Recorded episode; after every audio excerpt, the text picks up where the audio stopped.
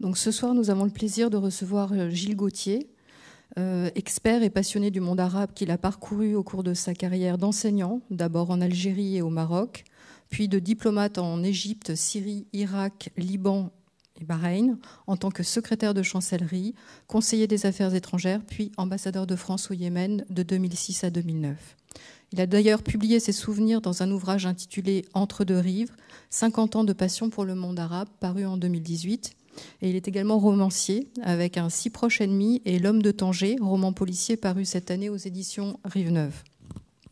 Et c'est pour ses compétences et son expérience de traducteur qu'il intervient ce soir, puisqu'il est le traducteur du grand écrivain égyptien Alaa El Aswani. Il a traduit en français euh, l'immeuble Yacoubian, que l'on cite le plus souvent, mais aussi J'aurais voulu être égyptien, Chicago, Chronique de la révolution égyptienne, Extrémisme religieux et dictature, Automobile Club d'Égypte, Le syndrome de la dictature et le dernier en date publié, J'ai couru vers le Nil.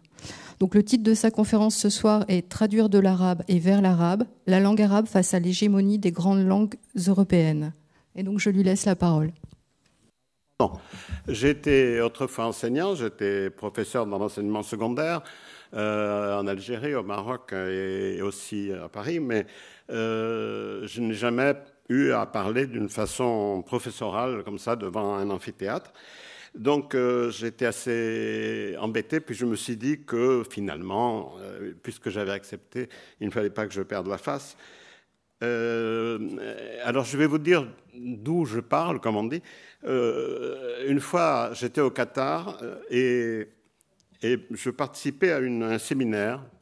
Je crois que c'était, il me semble que c'était sur la traduction, je ne sais pas, mais enfin en tout cas, c'était un séminaire et un des participants, euh, égyptien, je crois, avait aimablement commenté mon intervention, mais alors il avait, il avait qualifié mon intervention de euh, Badia. Alors, c'était très gentiment dit, c'était pas du tout une critique, hein, c'était, euh, mais par rapport aux autres interventions qui étaient plus des interventions de chercheurs, mon intervention à moi était Cindy Badia. Et alors, je me suis dit que finalement, le terme me convenait parfaitement. Une culture Badia, c'est la culture, eh bien, une culture que j'ai formée autour de mes voyages, de mes errances, de, euh, qui était peut-être euh, moins tumultueuse que celle de Sinbad le marin, mais qui était aussi euh, du même ordre. Donc, ce que j'ai appris, je l'ai plutôt appris comme ça que sur les que, dans l'amphithéâtre d'une université. Donc c'est donc muni de ce bagage que je me permets aujourd'hui de, me présenter à vous et, donc euh, de vous euh, dire euh, ce que je sais de la, la, langue arabe et de son, rapport avec le monde. bien entendu, je ne suis pas non plus tout à fait euh, euh, illégitime, puisque, bon, d'abord j'ai appris la, langue arabe il y a longtemps, j'ai commencé à l'apprendre, je continue à l'apprendre. J'ai appris la langue arabe euh, dans cette institution de l'INALCO, mais pas ici, à l'époque c'était à Gennevilliers. Euh, j'ai donc fait l'INALCO. Par la suite, euh, j'avais même commencé à apprendre l'arabe avant, quand j'étais coopérant en Algérie, quand j'étais coopérant au Maroc. Donc, euh, je n'ai pas cessé d'apprendre l'arabe. Ensuite, j'ai fait toute une carrière diplomatique qui a été uniquement dans le monde arabe, en dehors de mes postes parisiens, mais qui étaient eux-mêmes en relation avec le monde arabe, sauf un et encore. Donc, euh, dans cette euh, relation diplomatique, j'ai toujours utilisé l'arabe. Ça m'a fait progresser d'ailleurs. j'ai utilisé l'arabe dans toutes mes rencontres, euh, toutes les fois que je parlais un nom francophone. Ensuite, j'ai, traduit l'œuvre littéraire d'Alal Aswani. Donc, ça, c'était une belle aventure. Hein. Alors que je n'étais pas traducteur, je n'ai pas fait comme mademoiselle de l'école de traduction, mais j'ai fait sur le tas. Et euh, ça a été, je continue actuellement, j'ai un livre à terminer euh, qui devrait sortir, euh, je pense, en, janvier-février. Donc voilà, voilà ce rapport que j'ai avec le monde arabe, et, et donc ce monde arabe a occupé la plus grande partie de mon existence. alors, si je, pense important de parler de cette langue et de son rapport avec les autres et avec elle-même, c'est que euh, j'ai eu tout de suite la conviction que euh, le monde arabe était la clé pour, pour accéder au monde arabe. C'était euh, beaucoup de gens vivent pendant des années dans le monde arabe sans parler la langue. Je pense qu'il reste tout à fait à la surface. La langue est le chemin qui est obligatoire, je crois, pour pouvoir euh, parler, donc, euh, pour pouvoir euh, être en relation avec cette partie du monde. Donc, le titre, c'est traduire de l'arabe vers l'arabe, la langue arabe face à l'hégémonie des grandes langues européennes. Mais il n'est pas possible de commencer cet exposé sans présenter cet objet extraordinaire qu'est la langue arabe. Euh, la langue arabe, depuis son apparition sur la... Bon, je ne vais pas parler des débuts, de la préhistoire de la langue arabe, mais quand je dis son apparition dans l'histoire du monde, bien sûr qu'elle elle existait avant, mais son apparition dans l'histoire du monde correspond donc au moment de la prédication. Et, donc, c'est... Euh, donc à ce moment-là, elle arrive, euh, cette langue arabe, et très rapidement, cette langue arabe devient une langue, une langue d'empire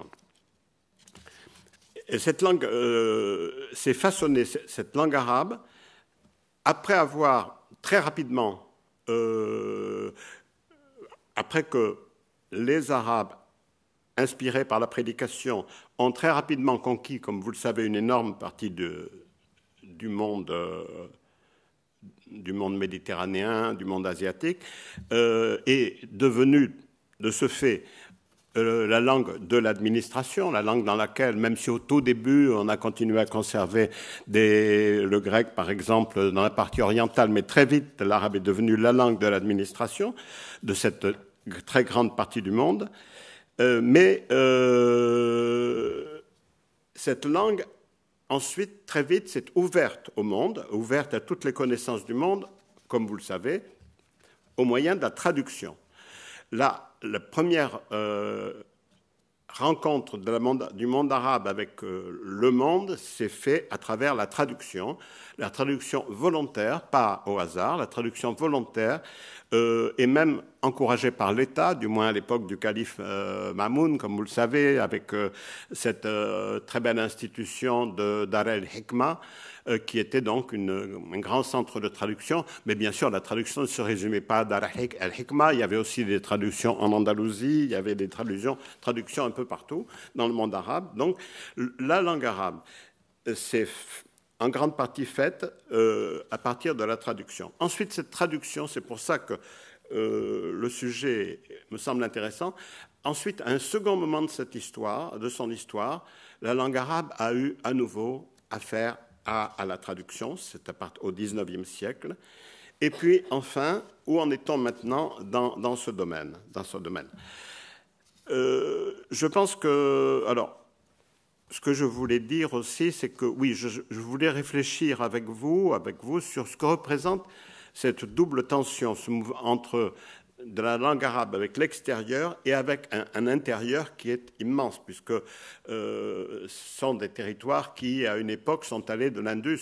Après, au bout de quelque temps, la Perse a repris son indépendance linguistique, mais il y a eu un moment où, de l'Indus jusqu'à l'Andalousie, jusqu'au Portugal, jusqu'au euh, Portugal actuel, euh, cette langue était, était la langue dominante. Donc cette très forte extension, et puis ensuite le rapport interne avec les populations. Cette langue, comme ce que je voudrais montrer avec vous, c'est montrer comment cette langue a su changer, changer, tout en restant elle-même, et rester largement ouverte sur l'extérieur, tout en demeurant la langue mère des peuples qui, de son espace géographique. Alors qu'est-ce que la langue arabe aujourd'hui? Euh, vous connaissez, je ne sais pas si vous connaissez cette phrase assez méchante, euh, c'est un écrivain saoudien qui a dit ça en 1977, euh, il s'appelait Abdallah al-Qassimi, il a dit les Arabes sont un phénomène acoustique. Alors ce livre, cette phrase est très souvent citée même par des gens qui, comme moi, n'ont pas lu le livre, cette phrase est très souvent citée dans le sens, d'autodérision, pour dire que le monde arabe est un monde où on se contente de parler, où la proclamation, le slogan euh, permettent de sauter à pieds joints sur la réalité euh, pour lui substituer une réalité alternative, euh, conforme donc aux, aux, dialectiques du pouvoir ou de ses opposants. mais cette phrase, moi, je je la cite simplement parce qu'elle a éveillé en moi une autre phrase. Alors, cette phrase, elle a, une, forme contemporaine que j'ai lue récemment euh, sur, Facebook. Les Arabes sont un phénomène facebookien. Et c'est vrai que la langue arabe est très présente sur Facebook. Mais moi, cette, phrase m'a éveillé une autre langue. Les, les Arabes sont un phénomène linguistique. Les Arabes sont un phénomène linguistique. Pourquoi? Parce que la langue arabe l'identité, l'identité arabe échappe à toute définition ethnique. Il n'y a rien ne relie, euh, en dehors de, cette langue commune, les populations de la péninsule arabe, de la Mésopotamie, du Levant, d'Égypte et du nord de l'Afrique. Rien ne les relie et surtout rien ne les distingue des populations du nord de la Méditerranée. On ne peut pas non plus vraiment dire qu'il y a une identité géographique entre la péninsule arabique, euh, l'Afrique du Nord, le Moyen-Orient. Peut-on trouver une identité de nature politique et historique? Le seul empire vraiment arabe est celui des Abbassides, qui était euh, celui des Omeyyades. Celui des Abbassides, lui, était beaucoup plus tourné, avec sa capitale euh, Bagdad, vers le monde persan. Et ensuite, dès le XIIe siècle, le monde arabe a cessé d'être un monde autonome euh, et le monde pour devenir un monde musulman qui était dirigé par les Turcs, par l'Empire ottoman. Peut-on dire que l'identité des Arabes est une identité religieuse, c'est-à-dire est-ce que l'islam définit l'identité des Arabes? De fait, l'islam a plutôt dilué l'arabité, puisque elle a dilué l'arabité dans un ensemble beaucoup plus vaste, qui allait donc de, l'Inde jusqu'en passant par la Perse.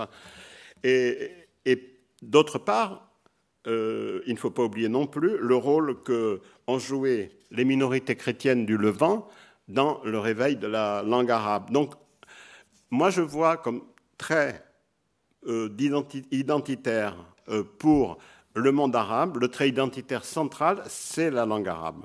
Ce qui unit les Arabes, ce qui est au cœur de leur communauté d'idées, d'émotions, de comportements, c'est leur langue.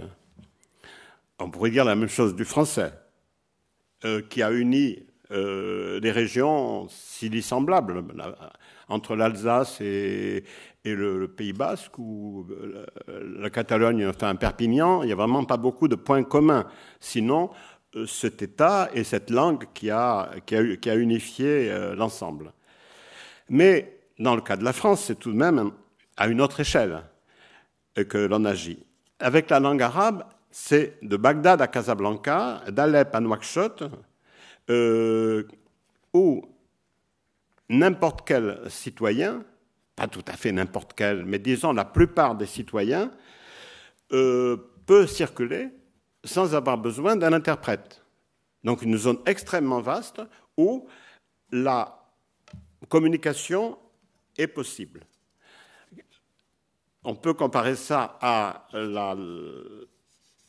l'Union européenne euh, qui a 24, 24 langues officielles pour un espace plus réduit. Une population un peu plus importante, mais pas beaucoup plus, mais un espace plus réduit. Et cette Union européenne, en plus, utilise pour, faire fonctionner ses institutions la langue d'un pays qui n'en fait pas partie.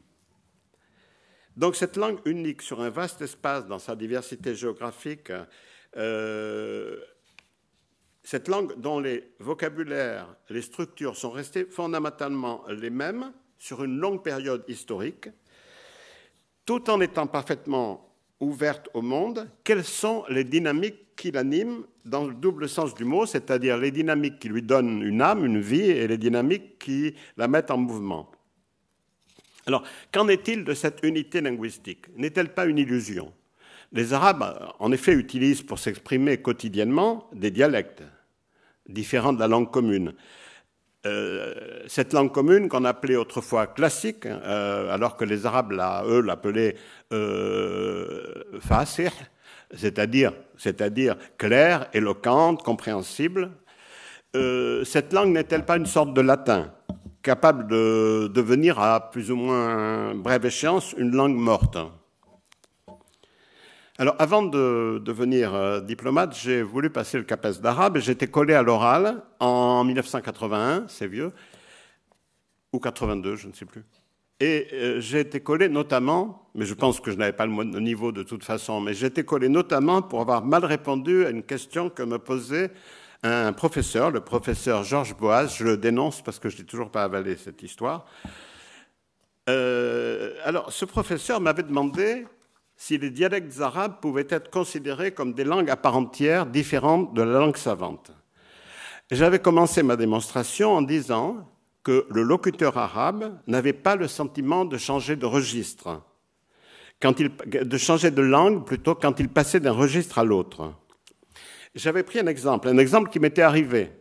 J'avais un ami était passé me, voir à la maison et euh, je n'étais pas là et il avait glissé un mot sur la porte.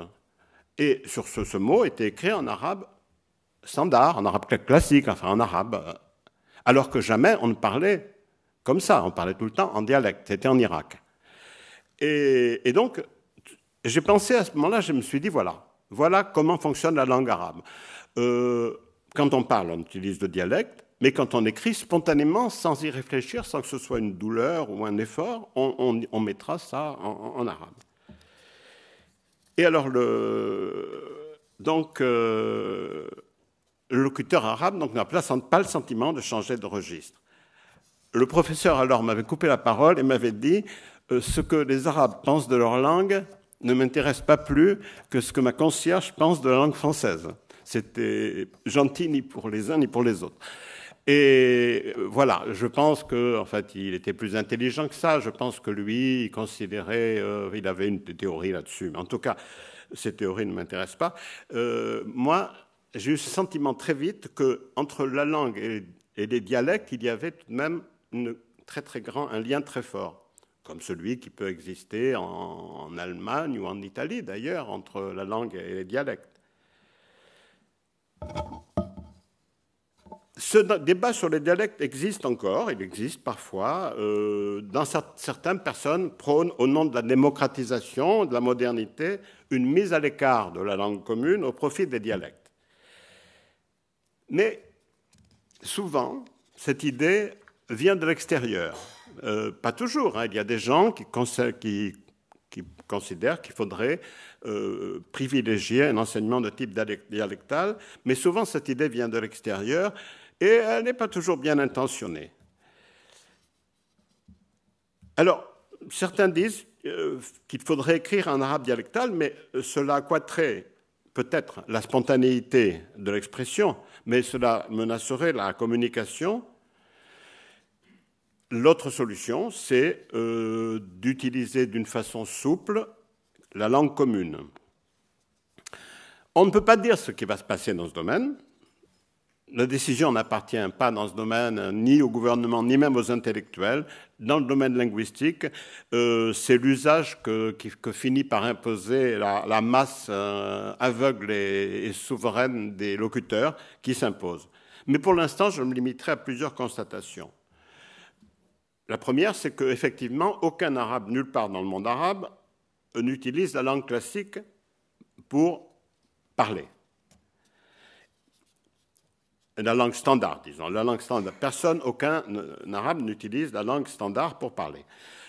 Dans un pays comme l'Égypte, par exemple, le dialecte a recouvert la presque totalité du champ oral, euh, que ce soit dans la vie politique, intellectuelle et même à l'université. Vous avez des professeurs à l'université, mais très très fréquemment, qui font leurs cours en arabe, euh, en, arabe dialectal. Euh, d'autre part, le dialecte, effectivement, est présent euh, sur Internet, très présent. soit écrit en, arabe, soit écrit avec des caractères latins, mais plus souvent, plus souvent quand même, je crois, en arabe. Enfin, moi, ce que je lis, en tout cas. Et je sais que quand j'écris euh, sur Internet, je pense que je fais comme tout le monde, c'est-à-dire j'écris d'une façon assez, assez dialectalisée. Alors, ceci n'est moins le cas dans certains pays comme la Syrie, et peut-être au Maghreb aussi. Ma deuxième constatation, c'est que malgré la diversité des dialectes, l'intercommunication orale existe entre tous les Arabes. Un Irakien, un Égyptien, un Yéménite, un Syrien se comprennent sans aucun problème. Ils se comprennent même de mieux en mieux à mesure que se renforce le, niveau de l'enseignement de l'arabe standard euh, dans les écoles. Et même le Maghreb, euh, le Maghreb ne fait pas exception à la règle. Les Maghrébins, dans leur majorité, comprennent des dialectes orientaux. Il m'est arrivé, au Maroc par exemple, d'avoir à parler arabe parce que les gens ne parlent pas tous français et je parlais plutôt avec un arabe égyptien et ça ne me posait pas de problème. Quand ils me répondaient et qu'ils croyaient que je parlais très bien arabe, alors à ce moment-là, ça devenait plus difficile. Moi, je ne comprenais pas ce qu'ils disaient. Donc, les Arabes se comprennent de mieux en mieux, en plus à cause des radios, des télévisions, des publications sur Internet.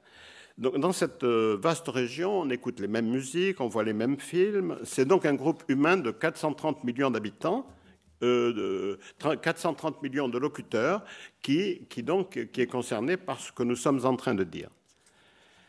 Alors, l'arabe est vivant sous sa forme orale, mais il est également, euh, il est également sous sa force, euh, la forme de l'arabe standard, qui est actuellement enseigné dans les écoles à la presque totalité de la jeunesse.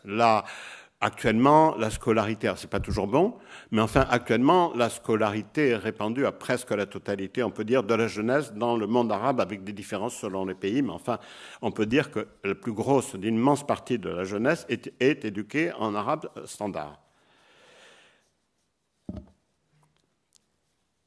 L'enseignement et les médias ont facilité la communication entre tous les peuples arabes, qu'ils vivent euh, en Mauritanie, au bord du fleuve Sénégal ou au bord de, l'Euphrate. Comment on est arrivé à ce résultat, qui peut paraître miraculeux, du maintien sur un espace aussi vaste d'une profonde unité linguistique et d'une très grande intercommunication? Cette histoire de la langue arabe, c'est l'histoire de trois révolutions. Et vous allez vous dire, je n'ai pas parlé de traduction, mais justement, je vais en parler. Euh, la première de ces révolutions, c'est comme je le disais tout à l'heure, c'est celle qui a eu lieu euh, au tout début, au 8e et 9e siècle de notre ère. Cette période, donc, qui est cette, période de l'expansion de la langue arabe à tout le sud et l'est de la Méditerranée, même une partie de l'ouest de l'Espagne, a vu euh, d'abord un effort de la première, la première euh, activité intellectuelle avec euh, l'étude de la religion, c'était la grammaire. Il y a eu un effort euh, de systématisation de la langue, un effort de purification euh, qui a été fait d'une façon, on peut dire, très scientifique, enfin, avec une méthode de l'époque qui n'était pas celle d'aujourd'hui, mais il y avait des enquêtes qui étaient faites dans certaines tribus qui étaient considérées comme les tribus parlant le mieux, le mieux arabe, euh, et bien sûr le Coran, le hadith, mais aussi les mu'allaqat, la poésie anté-islamique, tout ça servait de base à la constitution donc d'une grammaire de, la langue arabe. Par la suite, presque en même temps, a eu lieu un effort considérable de traduction. Un effort considérable de traduction, comme je le disais, qui a été mené par sous la direction des, dirigeants, euh, sous la direction notamment, on parle beaucoup du calife Mahmoud, qui était ce grand calife, euh, regretté calife Mahmoud, qui était euh, donc mu'tazilite, qui, avait donc créé cette Dar Hikma, et cette Dar Hikma était l'endroit où étaient réunis des, traducteurs de toute origine pour traduire soit du grec, soit de l'araméen, soit du persan, soit peut-être aussi des langues indiennes, tout le savoir de l'époque. Tout le savoir de l'époque qui, donc, en, à travers ces traductions, la langue arabe s'adapte aux dimensions du nouvel espace qui est le sien. Alors j'ai un peu raccourci, donc euh, il faut que je retrouve où j'en suis. Et c'est cet effort de traduction qui a fait de la langue arabe une langue universelle. La langue du, du début était la langue donc d'un petit espace, au bord du monde araméen. Elle a été, cette langue, illustrée par un grand livre, qui était le Coran, qui est un livre qui a, donc c'est lui qui a été le grand facteur de cette, de, cette langue. Mais pour devenir une langue universelle, il fallait que cette langue euh, s'approprie les connaissances qui avaient précédé. Mais la traduction, ça consiste à passer d'une langue à l'autre, mais aussi d'un système de référence à l'autre, d'une culture à l'autre. La traduction n'amène pas seulement des idées nouvelles, elle contribue à changer la langue qui les reçoit. Elle permet d'accueillir des concepts nouveaux. Et cette langue, ainsi transformée, est bientôt capable à son tour de produire des contenus qui ne lui étaient pas familiers. Après cet effort de traduction, il y a dans le monde arabe un effort de production. La langue ainsi enrichie va produire philosophie, algèbre, médecine, et le mouvement de traduction va s'inverser. Les traductions arabes des textes grecs, comme Aristote, et de leurs commentaires, sont à leur tour traduits en latin, qui à l'époque était la langue savante de, l'Europe au Moyen Âge, jusqu'à très tard. Hein, et en même temps, euh, vont être traduits en latin toutes les innovations scientifiques et toutes les innovations philosophiques toutes les, qui ont été produites dans le monde arabe. Par cet effort de traduction,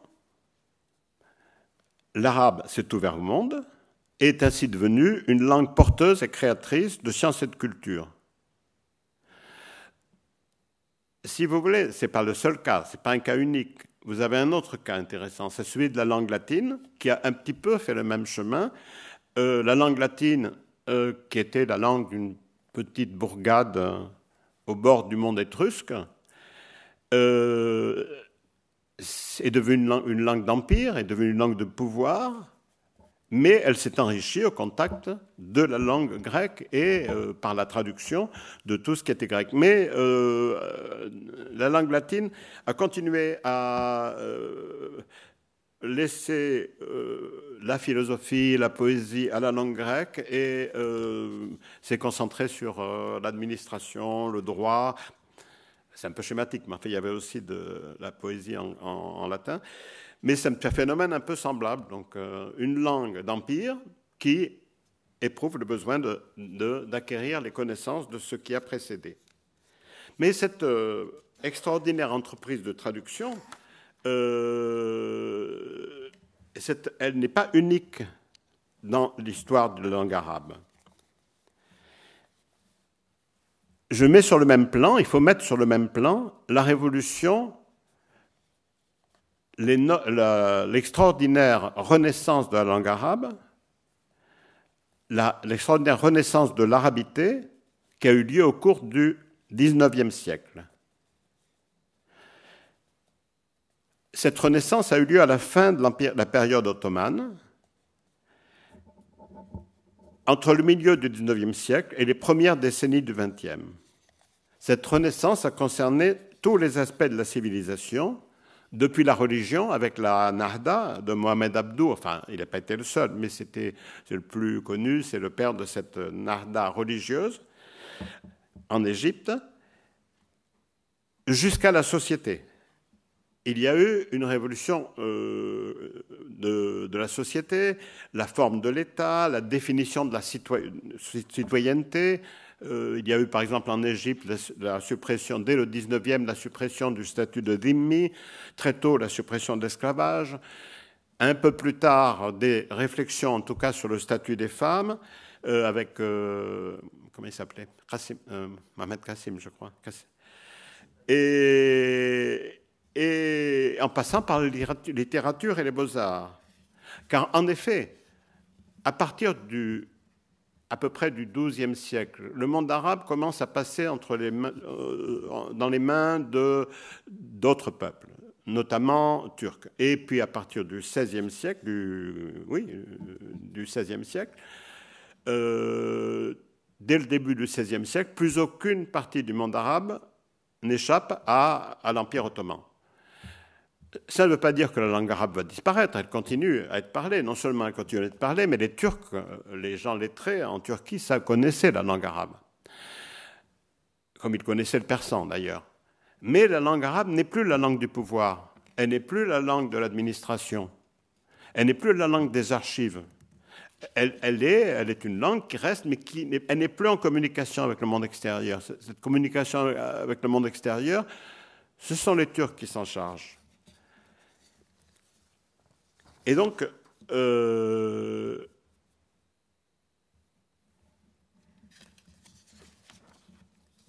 voilà.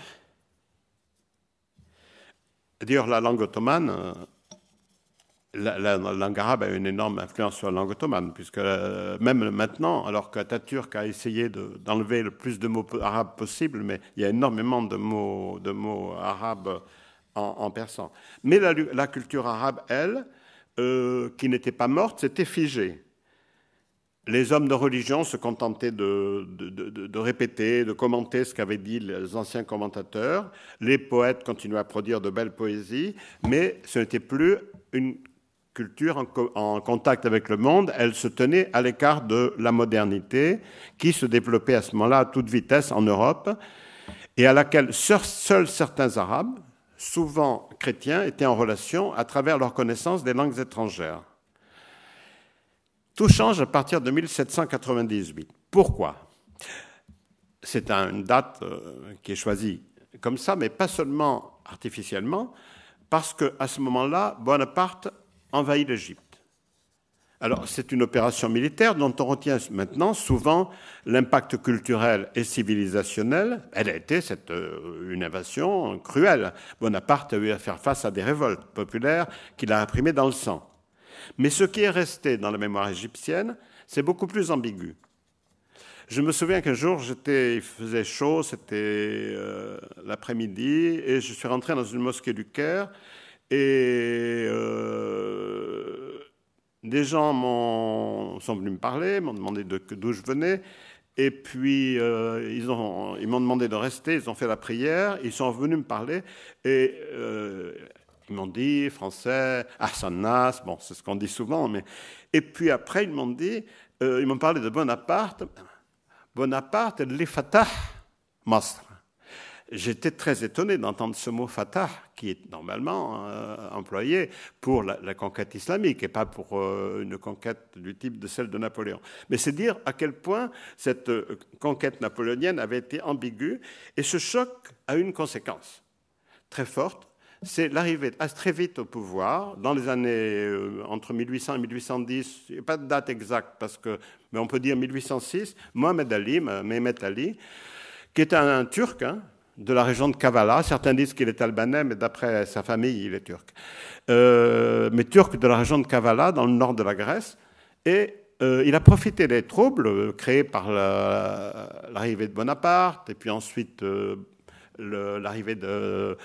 lui est arrivé avec, avec l'armée du sultan, et il arrivé, il a réussi à se faire nommer pacha et à devenir le seul maître à ce moment-là de l'Égypte. Et ce Ali, Mohamed Ali, qui était vraiment quelqu'un d'assez extraordinaire, a décidé de faire de l'Égypte sa base de son pouvoir. En fait, il voulait plus, que l'Égypte, il voulait tout l'empire, mais il n'a pas réussi, les puissances extérieures l'en ont empêché, et donc du coup c'était un bienfait pour l'Égypte, parce que du coup il est resté sur place et il s'est consacré à totalement, totalement bouleversé l'Égypte et il a fait venir, il a décidé que son pays devait, devenir un pays moderne sur le modèle européen et il a fait appel à, des experts, des coopérants, on peut dire, qui étaient pour la plupart euh, français, mais pas uniquement, il y avait des Italiens aussi, et quelques Autrichiens. Et donc, euh, il a aussi envoyé euh, se former en France des intellectuels égyptiens qui, eux, n'étaient pas turcs du tout. Ils étaient, c'était des gens de culture arabe, c'était les Égyptiens, et qui sont revenus conquis. Et à ce moment-là, euh, l'Égypte entre en mouvement, le monde arabe, on peut dire, entre en mouvement, et ce mouvement va se poursuivre tout au long du XVIIIe siècle en Égypte, en Tunisie, avec Khaireddin. Il ne faut jamais oublier Khaireddin, qui a euh, fait un travail du même genre, qui a été aussi un grand, grand modernisateur, qui a, été qui fondé l'État moderne tunisien. Et bientôt euh, aussi en Syrie, Syrie, Liban, Palestine. Et, donc, euh, en conséquence de ces réformes politiques et sociales, intervient ce qu'on a appelé la Narda, donc cette renaissance arabe. C'était donc, euh, avec, euh, comme on avait dit, le, réformisme religieux de Mohamed Abdou, mais également donc un grand, développement de, la langue à travers la traduction. Et un des plus grands leviers de cette, euh, de cette euh, transformation, euh, ça a été la littérature et la presse. Alors, cette arrivée de Bonaparte, elle correspond aussi au début de l'imprimerie arabe. Alors, il y avait un premier livre arabe qui avait été publié dans les États de l'Église en 1514, et euh, cette impression entrait dans le cadre de la reconquête des églises schismatiques, euh, les églises grecques, orthodoxes, les églises, par l'église romaine. Et, donc, euh, il y avait un livre imprimé en arabe. Mais il n'y avait pas de livre imprimé en arabe dans le monde arabe. On raconte, c'est un petit peu légendaire, c'est authentique, mais ça n'a peut-être pas joué le rôle qu'on lui a donné, que Bonaparte a amené avec lui une presse arabe dont il s'est servi pour euh, imprimer ses proclamations. Toujours est-il que l'imprimerie arabe se développe au XIXe siècle en Égypte et au Levant. Et donc, euh, l'Égypte, à partir de ce moment-là, euh, se met à, traduire un peu tout, non seulement tout ce qui concerne l'administration de l'État, mais également tout ce qui concerne la, la culture, euh, euh, par exemple les romans. Euh, L'Égypte, le monde arabe commence à découvrir le roman. ce moment-là, le roman n'existe pas dans la littérature arabe, et c'est en Égypte d'ailleurs que sera écrit le premier roman. Le, le monde arabe commence à découvrir à ce moment-là le théâtre. Et euh, donc là aussi, euh, après avoir traduit des pièces de théâtre, comme les pièces de Molière, qui ont été adaptées plutôt que traduites, adaptées, il y a eu création en ce moment-là de, presse, donc de pièces de théâtre en arabe. C'est une, disons que tout ce qui est la culture arabe contemporaine, hein, est né à ce moment-là. Il faut bien se rendre compte de ce que ça a représenté. Mais en, modernisant un pays, en euh, modernisant un pays, en instaurant une des administrations nouvelles. Euh, euh, l'armée égyptienne, qui était autrefois l'armée des Mamelouks, est devenue une armée toute moderne. ensuite, il y a un service de la santé qui a été créé, moderne. Ensuite, il y a eu même un service des antiquités, dans les mêmes années, qui a été créé, enfin, dans tous les domaines. Et pour tout ça, il fallait faire entrer dans la langue arabe des mots nouveaux. À cet effet, une école de langue pour former des traducteurs a été fondée en Égypte. Et euh, pendant tout ce siècle, les, traducteurs ont cherché des mots pour traduire ben, le code civil, par exemple. le droit égyptien est fondé sur le code civil français. Et d'ailleurs, dans le monde arabe, ce code civil a été ensuite euh, euh, actuellement, dans les pays du Golfe, en dehors de, l'Arabie, euh, ce sont presque partout le code civil français qui a servi de, base. Même dans les pays, Bahreïn par exemple où j'étais, qui pourtant avait été colonisé par la Grande-Bretagne, avait le code, utilisé le code civil français qui était venu à travers les Égyptiens, justement. Donc il a fallu trouver des mots pour traduire le Code civil. Il a fallu des mots pour parler d'archéologie, pour parler de patrimoine, pour parler de médecine. Il a fallu trouver des mots pour parler ensuite du capitalisme, du capital, du capitalisme, du communisme, de la démocratie, de la dictature, euh, des mots pour dire national, pour dire international. Euh, et la presse, la presse qui a été créée alors en Égypte, euh, après un premier journal qui a été créé dans les années 30, euh, qui était plutôt un journal officiel, Al-Waqai al-Masriya, il y a eu le journal El Ahram qui a été créé en 1878 par deux émigrés d'ailleurs euh, venant du Liban, les frères Bishara et Salim Takla. Et donc la langue arabe a très facilement pu créer ces mots nouveaux. Pourquoi elle a pu les créer plus facilement que d'autres langues n'auraient pu le faire? Eh bien, grâce à ce, lien solide qui existe en, dans la langue arabe entre les racines et leurs formes dérivées. Vous connaissez le système, puisque la plupart d'entre vous sont des étudiants en, langue arabe. En langue arabe, on peut, n'importe qui peut à n'importe quel instant créer un mot, et ce mot il existe. Il n'a pas besoin d'être admis, euh, il existe à partir du moment où il correspond à une forme, euh, une des formes dérivées. Donc on a, à partir de ces formes dérivées, pu créer un nombre de mots considérable. Sinon, on a aussi euh, eu, utilisé des vieux mots. Par exemple, j'ai appris que le mot rétar c'était, euh, ça a été pris à un mot qui voulait dire euh, euh, caravane de chameaux attachés les uns derrière les autres. Bon, le mot hatif, hatif, téléphone qui marche, qui a pris, je crois, enfin, encore des gens qui, on dit encore téléphone aussi, mais ce mot, il vient de hatafa, qui veut dire crier. Enfin, la langue arabe a pu recréer des mots qui existent, que maintenant on a complètement oublié, qu'ils ont été créés assez récemment. Euh, ces mots-là sont absolument utilisés. Ça, c'était une énorme révolution. C'est sur cette révolution que, vit la langue arabe actuellement. Et euh, donc, euh, c'est cette ce sont ces mots, c'est ce vocabulaire qui est encore utilisé aujourd'hui. Et ça, c'est l'effort de traduction volontaire qui a été fait pendant toute cette époque.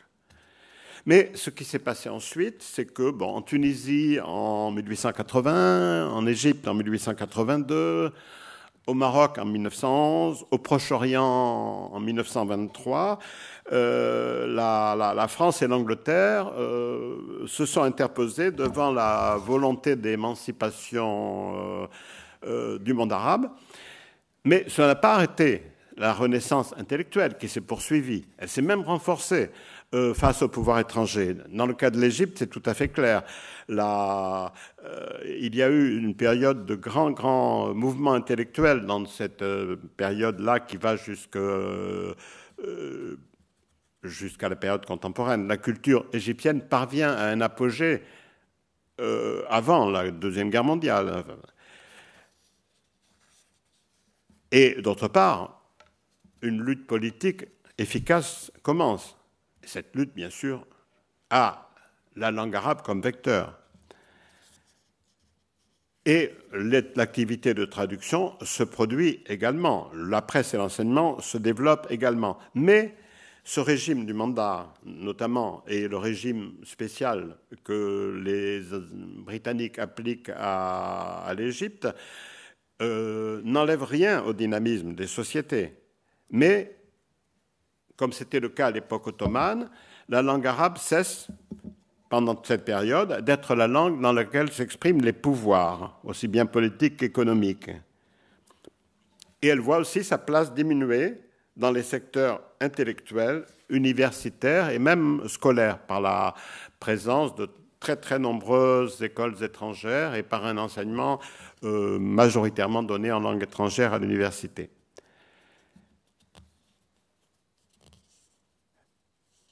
Ensuite, dans les années 50, le monde arabe redevient l'acteur de sa propre histoire. Alors, cette histoire, maintenant, se vit, se chante euh, en langue arabe. C'est un, langue arabe, donc, standard, qui est unique, qui est la même euh, dans toutes les parties du monde arabe, et qui est en même temps indissociablement liée à des dialectes qui, eux, sont différents, mais entre lesquels, comme je l'avais dit, l'intercommunication existe, est possible. Euh, il y a cette intercommunication, elle, elle s'est améliorée. Euh, les, dialectes se rapprochent d'une certaine façon. Enfin, en tout cas, se rapprochent peut-être de la langue, de la langue euh, standard. Je prends un exemple. En Égypte, par exemple, quand j'ai connu, première fois que j'ai connu l'Égypte, pour dire pharmacie, on disait Gzehana, qui est un mot turc. Je crois turc, enfin, ou persan, enfin. Exechana, c'était, tout le monde disait ça. Maintenant, plus personne ne le dit. On dit Saïdalia comme partout. Autrefois, en Algérie, euh, on employait beaucoup, beaucoup de mots français. On disait automobile pour dire une voiture. Bon, maintenant, euh, le mot sayara, c'est largement imposé. Donc, il y a, il y a euh, un rapprochement de, des différentes. Voilà, je suis très intimidé. très, très intimidé par la présence d'un vieil ami.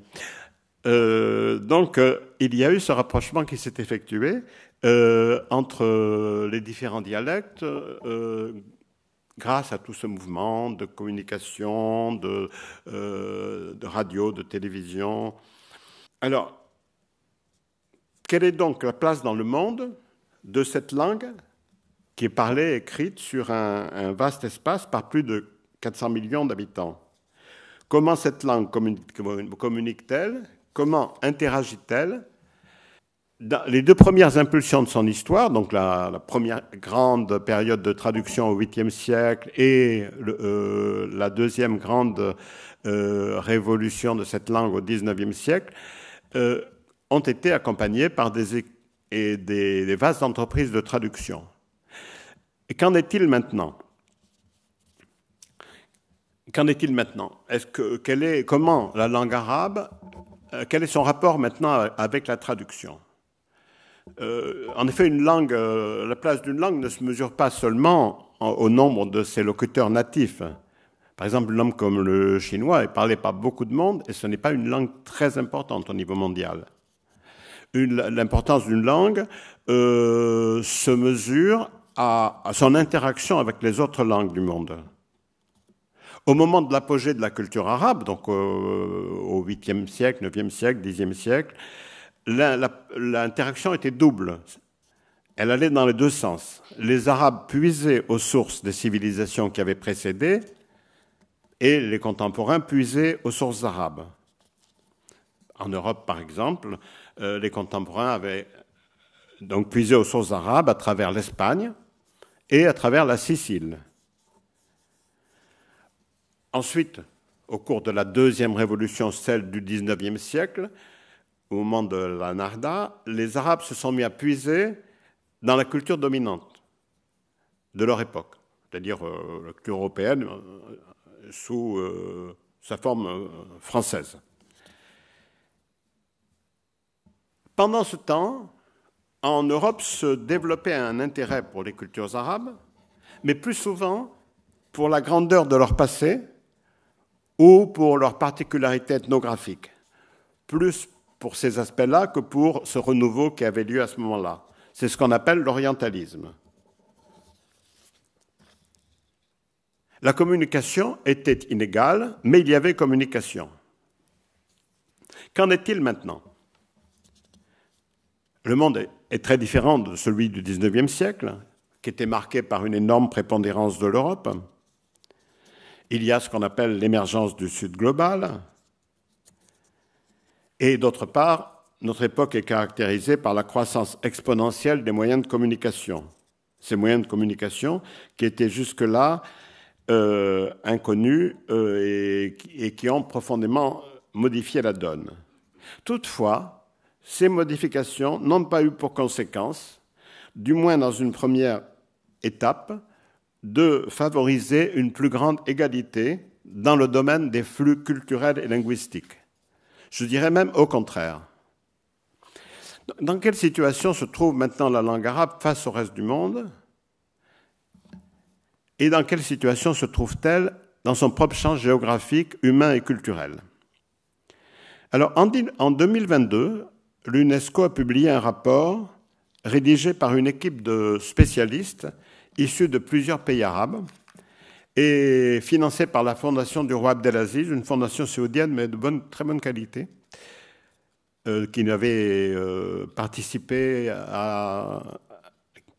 qui avait participé à, l'organisation de l'exposition sur le Hajj à Lima il y a une dizaine d'années.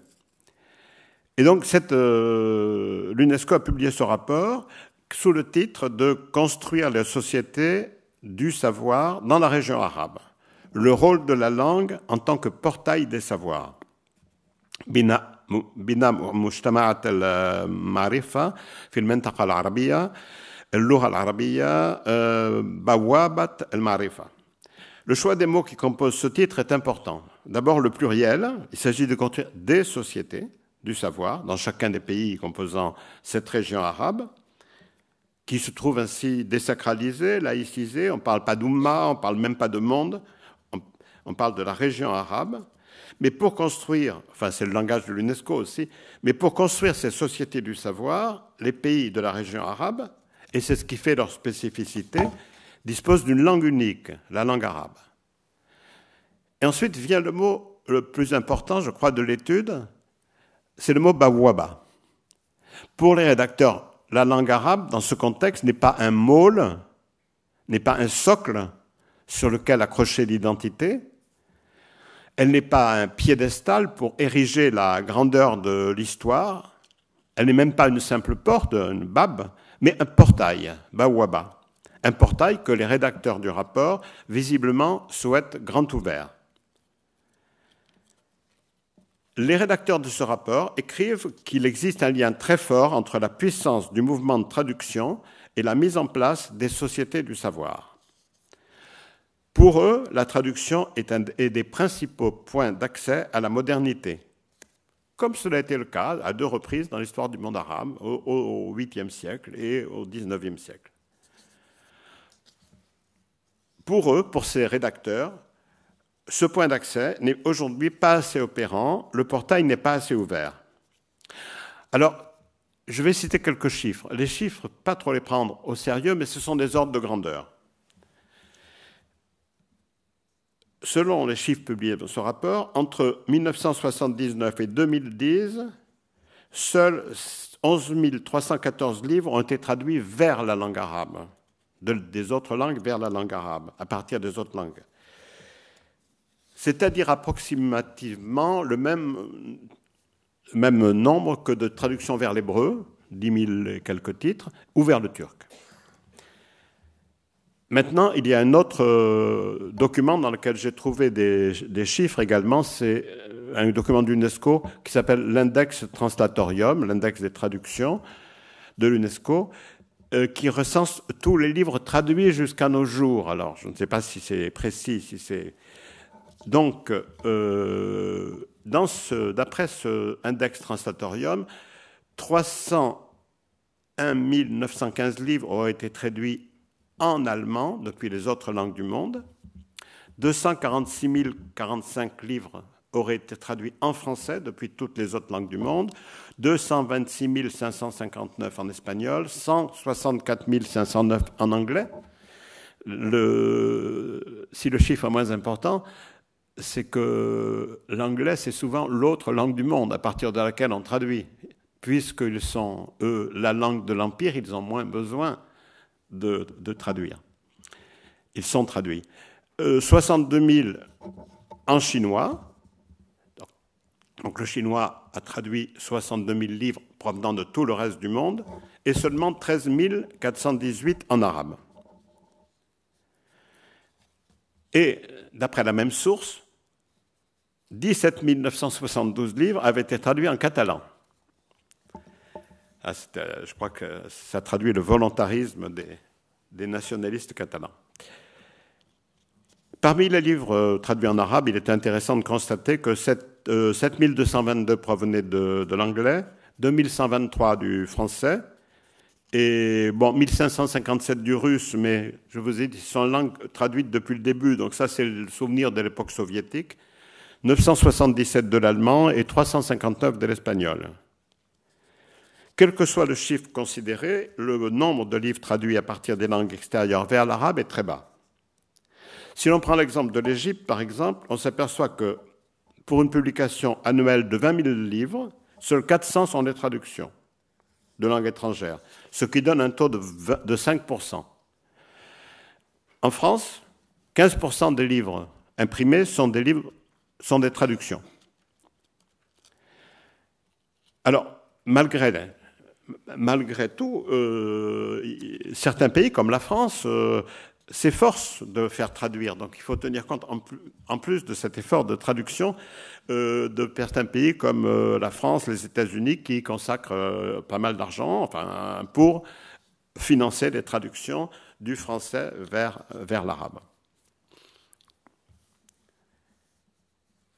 Alors, toutefois, pour modérer ça, si l'on consulte les catalogues des éditeurs, on peut constater que la presque totalité des grandes œuvres de la, pensée mondiale, euh, de la littérature mondiale, ont été traduites en arabe.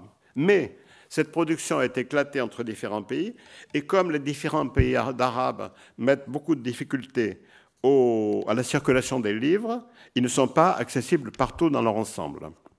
Il existe également un problème de terminologie. Autrefois, l'essentiel de la traduction se faisait à Beyrouth et au Caire qui sont deux villes qui se fréquentent, deux villes habituées à communiquer. Et une certaine cohérence était facile à, respecter dans ce domaine. Euh, aujourd'hui, les centres de traduction se sont multipliés et ce qui contribue à créer une certaine cacophonie euh, qui euh, peut être très nocive, notamment dans le domaine des sciences humaines. Ça, c'était dans le rapport de l'UNESCO. Alors que pouvons-nous dire maintenant du nombre de textes traduits de l'arabe vers les autres langues? Là aussi, il faut restituer cette donnée dans son contexte. Ce contexte, c'est celui d'une massive domination de quelques langues sources dans le marché de la traduction. Toujours le même index translatorium de l'UNESCO a recensé que jusqu'à nos jours, 1 266 110 traductions ont été faites depuis l'anglais 226 123 depuis le français, vers toutes les autres langues, 208 240 depuis l'allemand, là aussi vers toutes les autres langues, et seulement 13 418 depuis l'arabe, c'est-à-dire là aussi à peine plus que depuis l'hébreu, où il y a de 10 222.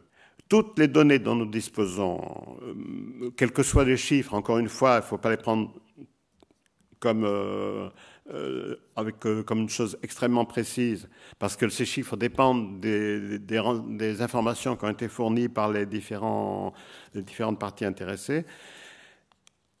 Toutes les données dont nous disposons vont dans le sens d'une massive présence de la langue anglaise, et à côté de la langue anglaise, euh, deux pôles de résistance, mais très au-dessous, l'allemand et le français, et un pôle qui en croissance continue, qui est l'espagnol.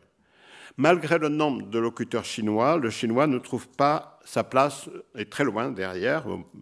Et quant au russe, il est en chute libre.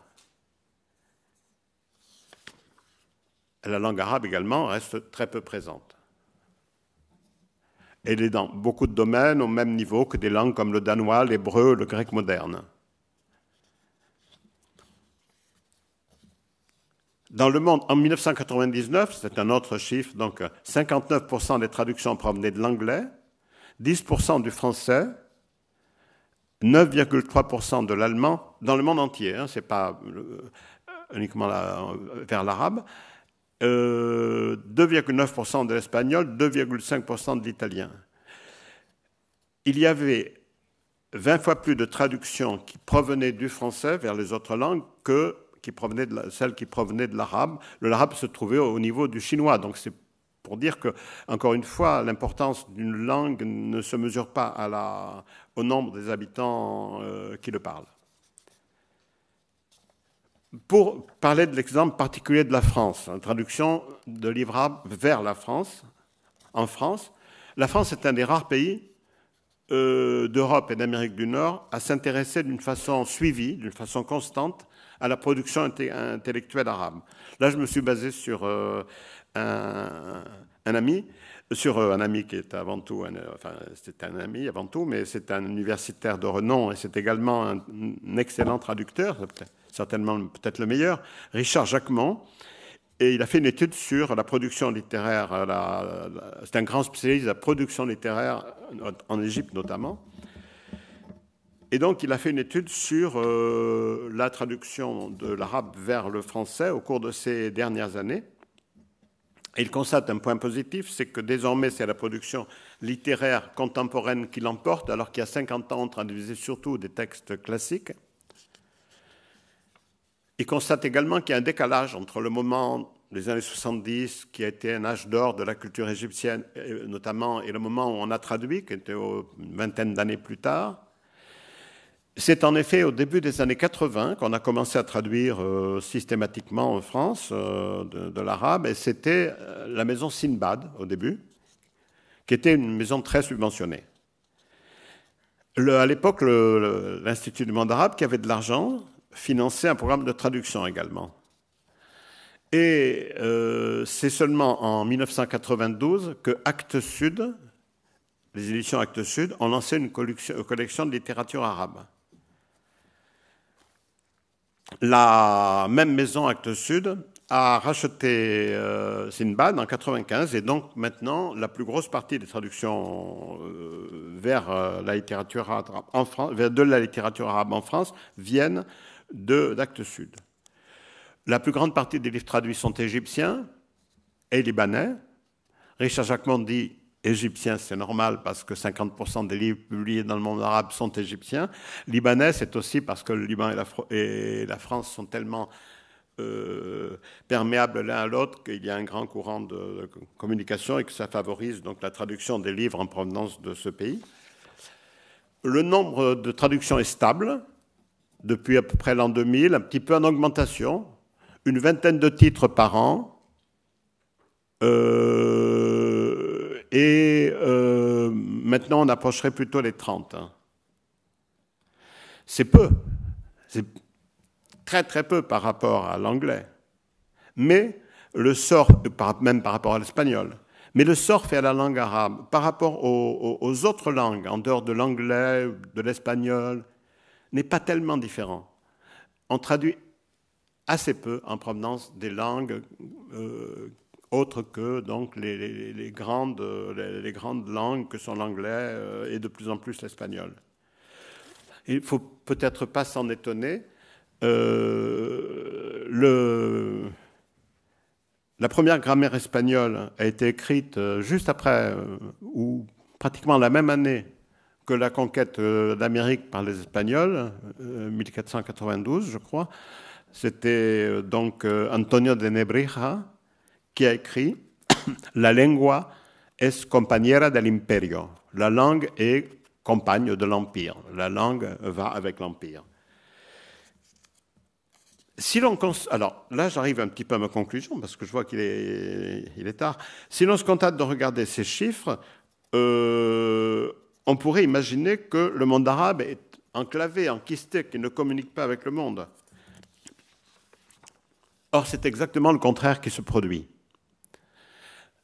par la présence en Europe et aux États-Unis de vastes populations d'origine arabe, qu'il s'agisse d'émigrés économiques ou d'intellectuels, par la présence dans le monde arabe d'écoles, d'universités où les langues européennes, principalement l'anglais et le français, sont des langues d'enseignement, il existe une relation particulièrement étroite, particulièrement profonde, particulièrement dense entre le monde arabe et l'Europe et l'Amérique du Nord.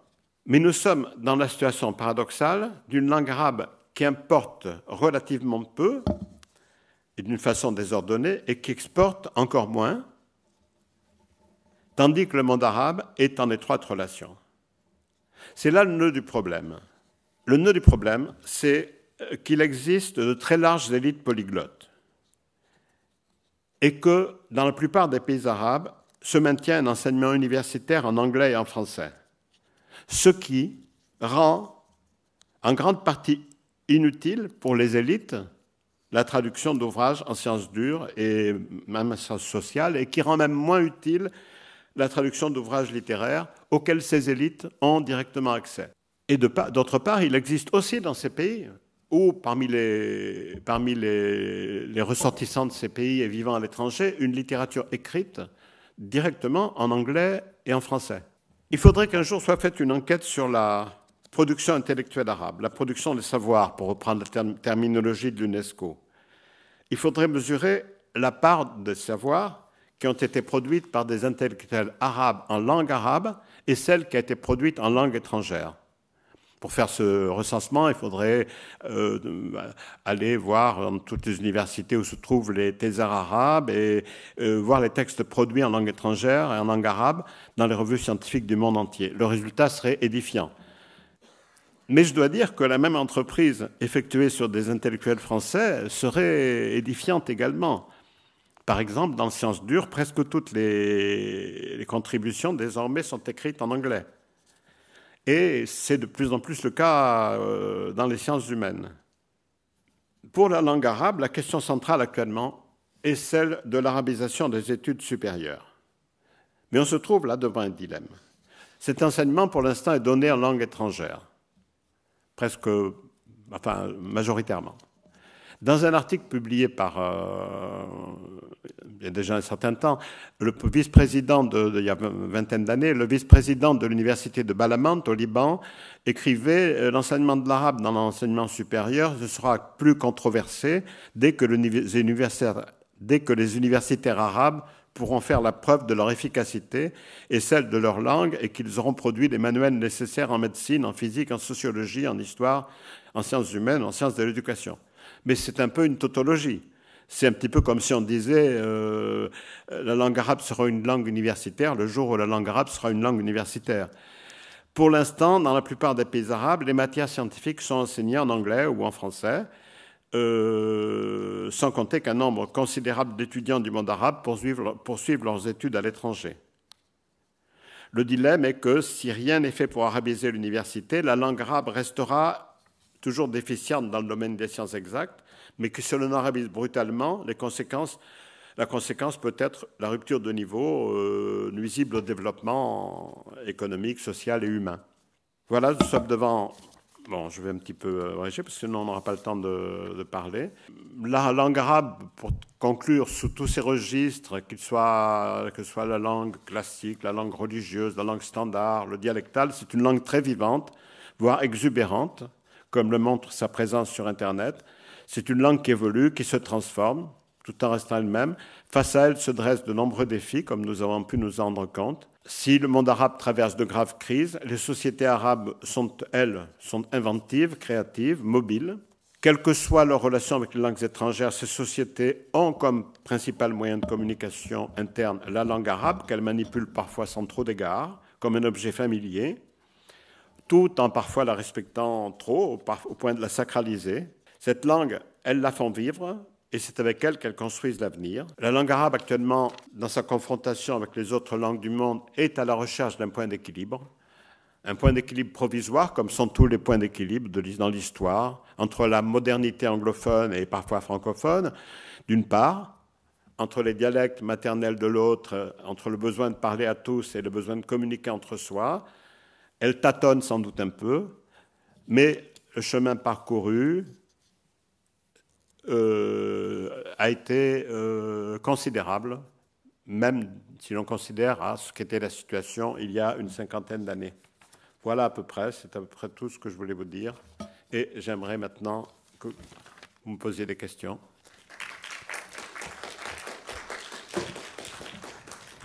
Alors, je salue la présence d'un grand professeur aussi euh, ici, qui est un vieil ami qui étudie l'arabe avec moi, Jean Lambert, on était, on était à ensemble pendant trois ans. Trois ans. Tu es parti avant moi parce que tu es parti à, Sana avant ta quatrième année.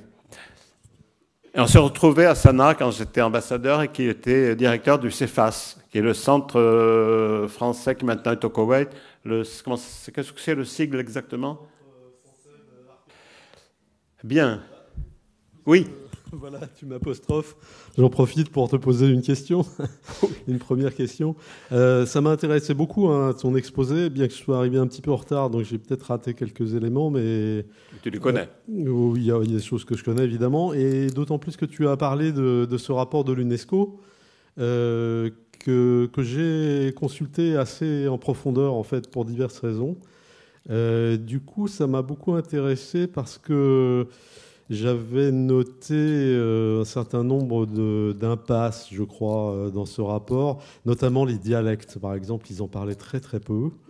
Oui. Euh, sauf peut-être un petit peu les Marocains. alors c'était bien parce que les Marocains parlaient quand même aussi du berbère. Ils disaient que voilà, il y avait une situation multi, multiple de, multilinguisme au Maroc, ce qui est quand même voilà, c'était un, un, signe de d'ouverture, mais euh, en général, j'ai trouvé qu'il y avait vraiment plus qu'une absence, presque un déni de l'existence des dialectes. Et du coup, je me suis vraiment demandé euh, s'il n'y avait pas un espèce d'impensé euh, dans, toutes ces questions qui tournent autour de la langue et, de, de, sa traduction, de sa pratique. il y a bien sûr aussi la question de l'édition que tu as mentionné un peu et qui qui fait que souvent euh, des romans qui paraissent dans un pays euh, vont pas circuler facilement dans un autre, etc. Donc je vois qu'il y, a beaucoup de, problèmes sociolinguistiques finalement qui, qui, euh, qui empêchent cette langue de, de s'épanouir. Alors je sais pas, est-ce que c'est pas vraiment une question, mais oui. comment est-ce que tu pourrais élaborer un peu plus là-dessus? Mais les, alors, un point sur le Maroc, c'était étonnant, effectivement, au Maroc, de voir actuellement euh, que tous les établissements publics, euh, tous les ministères euh, à Rabat sont donc le nom de l'établissement est, écrit en, en, arabe et en berbère avec le choix de l'écriture tifinar qui est un choix, qui est un choix qui n'est pas le choix de tous. Hein. Et j'étais invité à, Marrakech à l'université pour parler de traduction, dans le sens plus traduction littéraire ou autre. Enfin, et là, euh, j'ai, ils avaient fait ma, biographie. Et ils avaient, fait, ma biographie en tifinar, en arabe et en, français. Effectivement, il y a cette volonté très forte au Maroc. C'est un pays qui est majoritairement berbère, même si quand même maintenant la langue arabe n'est pas parlée par tous les gens qui se disent berbères, hein, mais, quand même la, langue berbère est très présente. Alors, je pense que oui, dans le monde arabe, le problème des dialectes est rarement, abordé. Le problème du lien entre la langue et, le dialecte n'est pas abordé, mais il est vécu. Actuellement, en Égypte, je crois les gens sont tout à fait à l'aise dans, ce, dans cette gestion des, différents euh, niveau de langue, où euh, ils passent d'un niveau de langue à l'autre selon ce qu'ils ont à dire. Mais ce n'est pas, ce n'est jamais conceptualisé. Merci pour votre euh, intervention. J'avais une question. Vous avez parlé des nouveaux mots. de nouveaux mots Oui, c'est ça, dans la langue arabe. Oui. Et en fait, dans la traduction, c'est aussi quelque chose auquel on, fait face. un mot, un terme comporte un concept et euh, donc je me, je me, posais la question, par exemple, le concept de nation. J'entends mal, hein, j'entends mal. Ah. Mettez plus, pro, plus Ah, d'accord. Est-ce que vous m'entendez bien comme ça? Oui? Non? Euh, Oui, allez-y, mais parlez fort. D'accord. Euh, donc les concepts, par exemple comme le, concept de la nation. Le concept de quoi? La nation. La nation, oui. qui est un concept dans l'imaginaire, voilà, c'est quelque chose qui, qui est qui est voué à, durer dans le temps, on le traduit par daoula. Sauf que dans la racine même de daoula, il y a la notion de tzadaoul, quelque chose qui, est changeant. Oui. Euh, et, donc, je voulais avoir votre avis par rapport euh, à ça, en fait. Comment est-ce que euh, un concept, par la traduction, passe justement à, un autre système Et comment est-ce que justement, maintenant même dans l'imaginaire, dans le monde arabe, j'ai l'impression que la daoula c'est quelque chose qui est, euh, enfin, qui doit durer dans le temps, alors que dans sa racine même, euh, voilà, on a, on a ce, côté très cyclique. Euh, donc voilà. Merci. Oui, mais encore une fois, j'ai mal entendu, donc je vais essayer de, je, je crois, mais effectivement, donc si j'ai bien compris, le choix d'un mot se fait, c'est fait au moment donc de l'accès de, de l'accès à la modernité, enfin au moment où on a eu besoin de mots pour exprimer ces choses-là, pour euh, et que ces mots pouvaient avoir un sens qui n'était pas. Euh, enfin, il pouvait y avoir un décalage par rapport au sens initial. Dans le cas de Daoula, par exemple, d'ailleurs, dans le cas de Daoula, il y a à la fois l'État euh, d'un côté et puis international. Donc c'est un petit peu. Alors il y a d'ailleurs des pays où on a choisi d'autres mots. Enfin, les bassistes avaient choisi d'autres mots pour dire euh, pour dire l'État. Euh, ils disaient la qatra, non? Comment il Hein Oui. J'ai mal entendu, je suis désolé. Hein. J'ai donc mal répondu à la question.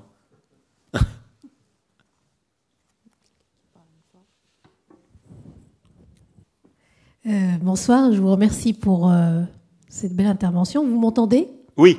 Super. Donc, euh, moi, ma question, elle est dans la continuité de, de, de monsieur. Euh, J'ai Lambert, d'accord. Monsieur Lambert, et c'est par rapport à la traduction euh, vers le dialecte, vers les dialectes arabes. Oui. Et euh, récemment, il y a quand même une, une lancée dans la retraduction des classiques français comme celui d'Albert Camus vers le dialecte, par exemple, tunisien. Il y a Bousselmi qui a retraduit l'étranger. Il y a la retraduction de la peste, de, de la peste aussi avec l'événement de la Covid. Et quand même, il y a quand même une, il y a une, une montée des, le dialecte, les dialectes, surtout dans, dans le Maghreb, il commence à reprendre, il commence à, à passer d'une sous-langue ou de quelque chose qui a été ignoré ou mal, mal, mal classé à une langue quand même. Euh, chose qui est tout à fait normale ici à l'INALCO, mais dans nos pays, c'est des sous-langues, c'est pas des langues. Donc, quand même, il y a une, il y a un mouvement de retraduction. Et moi, ma question, elle, elle est dans ce sens-là.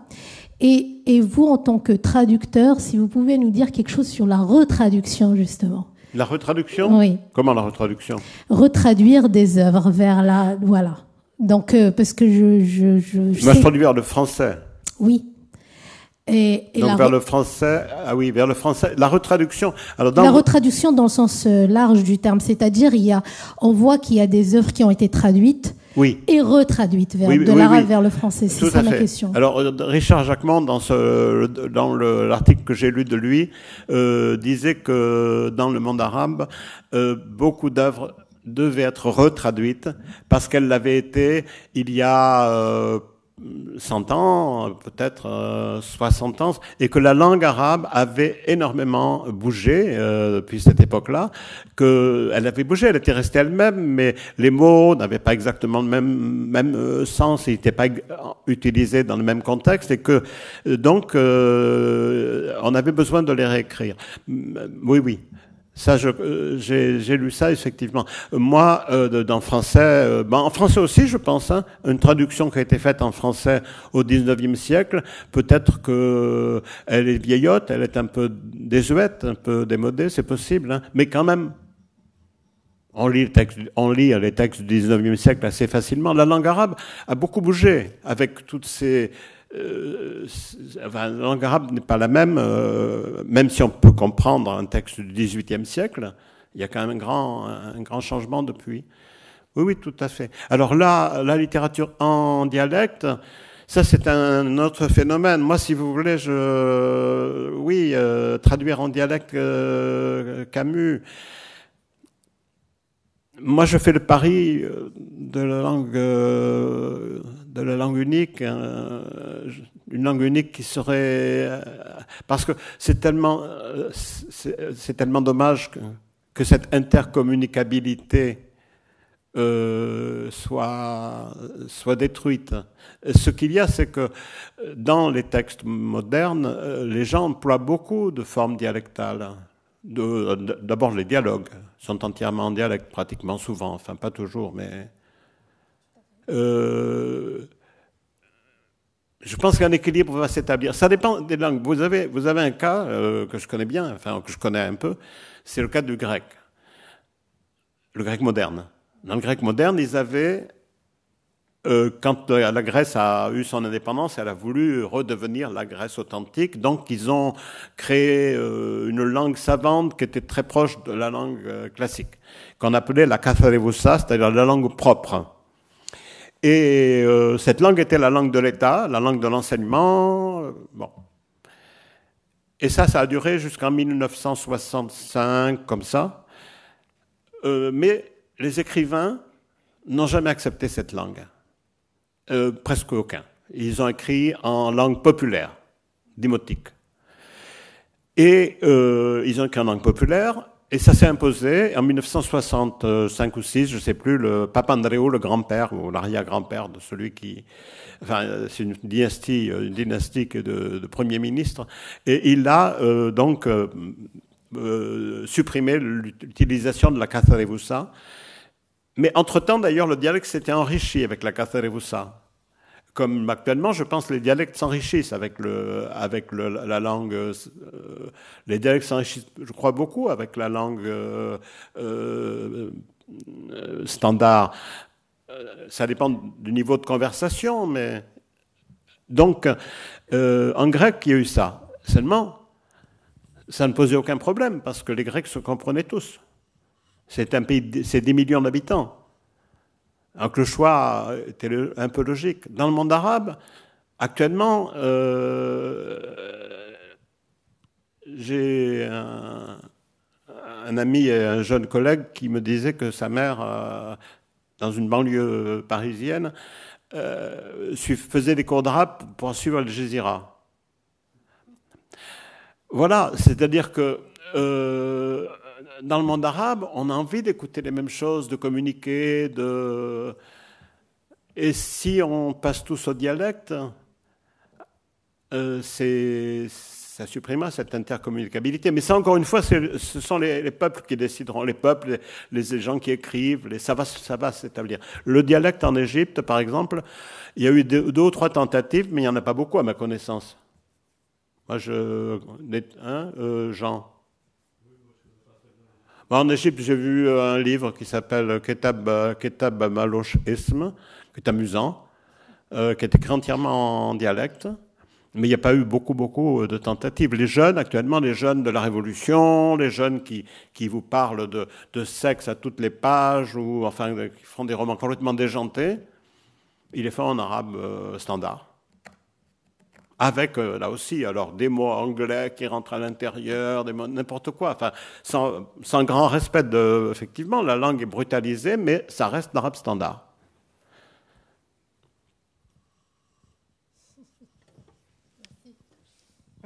Une dernière question. Oui, je voulais rebondir euh, sur. Euh, merci pour votre remarque sur le, la tradition en dialecte. C'est de Camus, c'est intéressant. On va consulter ça avec intérêt. Euh, je voulais rebondir juste sur la question de l'autre demoiselle. Euh, quand vous avez parlé de, l'État et, de, la nation, euh, parce que j'étais un petit peu étonné, je me suis beaucoup intéressé aussi à la traduction du français vers l'arabe. en fait, pour tout simplement pour mes, propres livres. Donc j'ai supervisé la, la, traduction de deux de mes livres, du français en arabe. Et donc j'ai été confronté à ces, problèmes que vous avez évoqués. Euh, mais quand même, juste une petite remarque sur la traduction de, la nation. Euh, vous avez parlé de Daola, j'étais un peu étonné parce que euh, il me semble que la, traduction de la nation en général, c'est plutôt Watan, et que Daola est plutôt l'État. Alors ceci dit, la remarque que vous disiez sur le fait que Daola, y est à Daouel, c'est quelque chose qui bouge, et que pour créer un État, c'est un peu embêtant parce qu'effectivement, un État, on supposerait plutôt que ça serait quelque chose de plus stable. Donc le problème reste entier, bien entendu.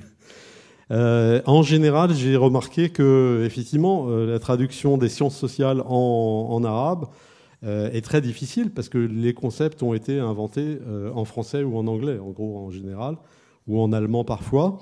donc, je sais que pour un de mes livres sur le Yémen et les, qui, concernaient la hiérarchie sociale, les relations entre les, classes sociales, etc. C'était extrêmement difficile pour parler, par exemple, des normes sociales ou pour parler des castes. Vous voyez, c'est des concepts qui sont totalement importés et c'est vraiment pas facile.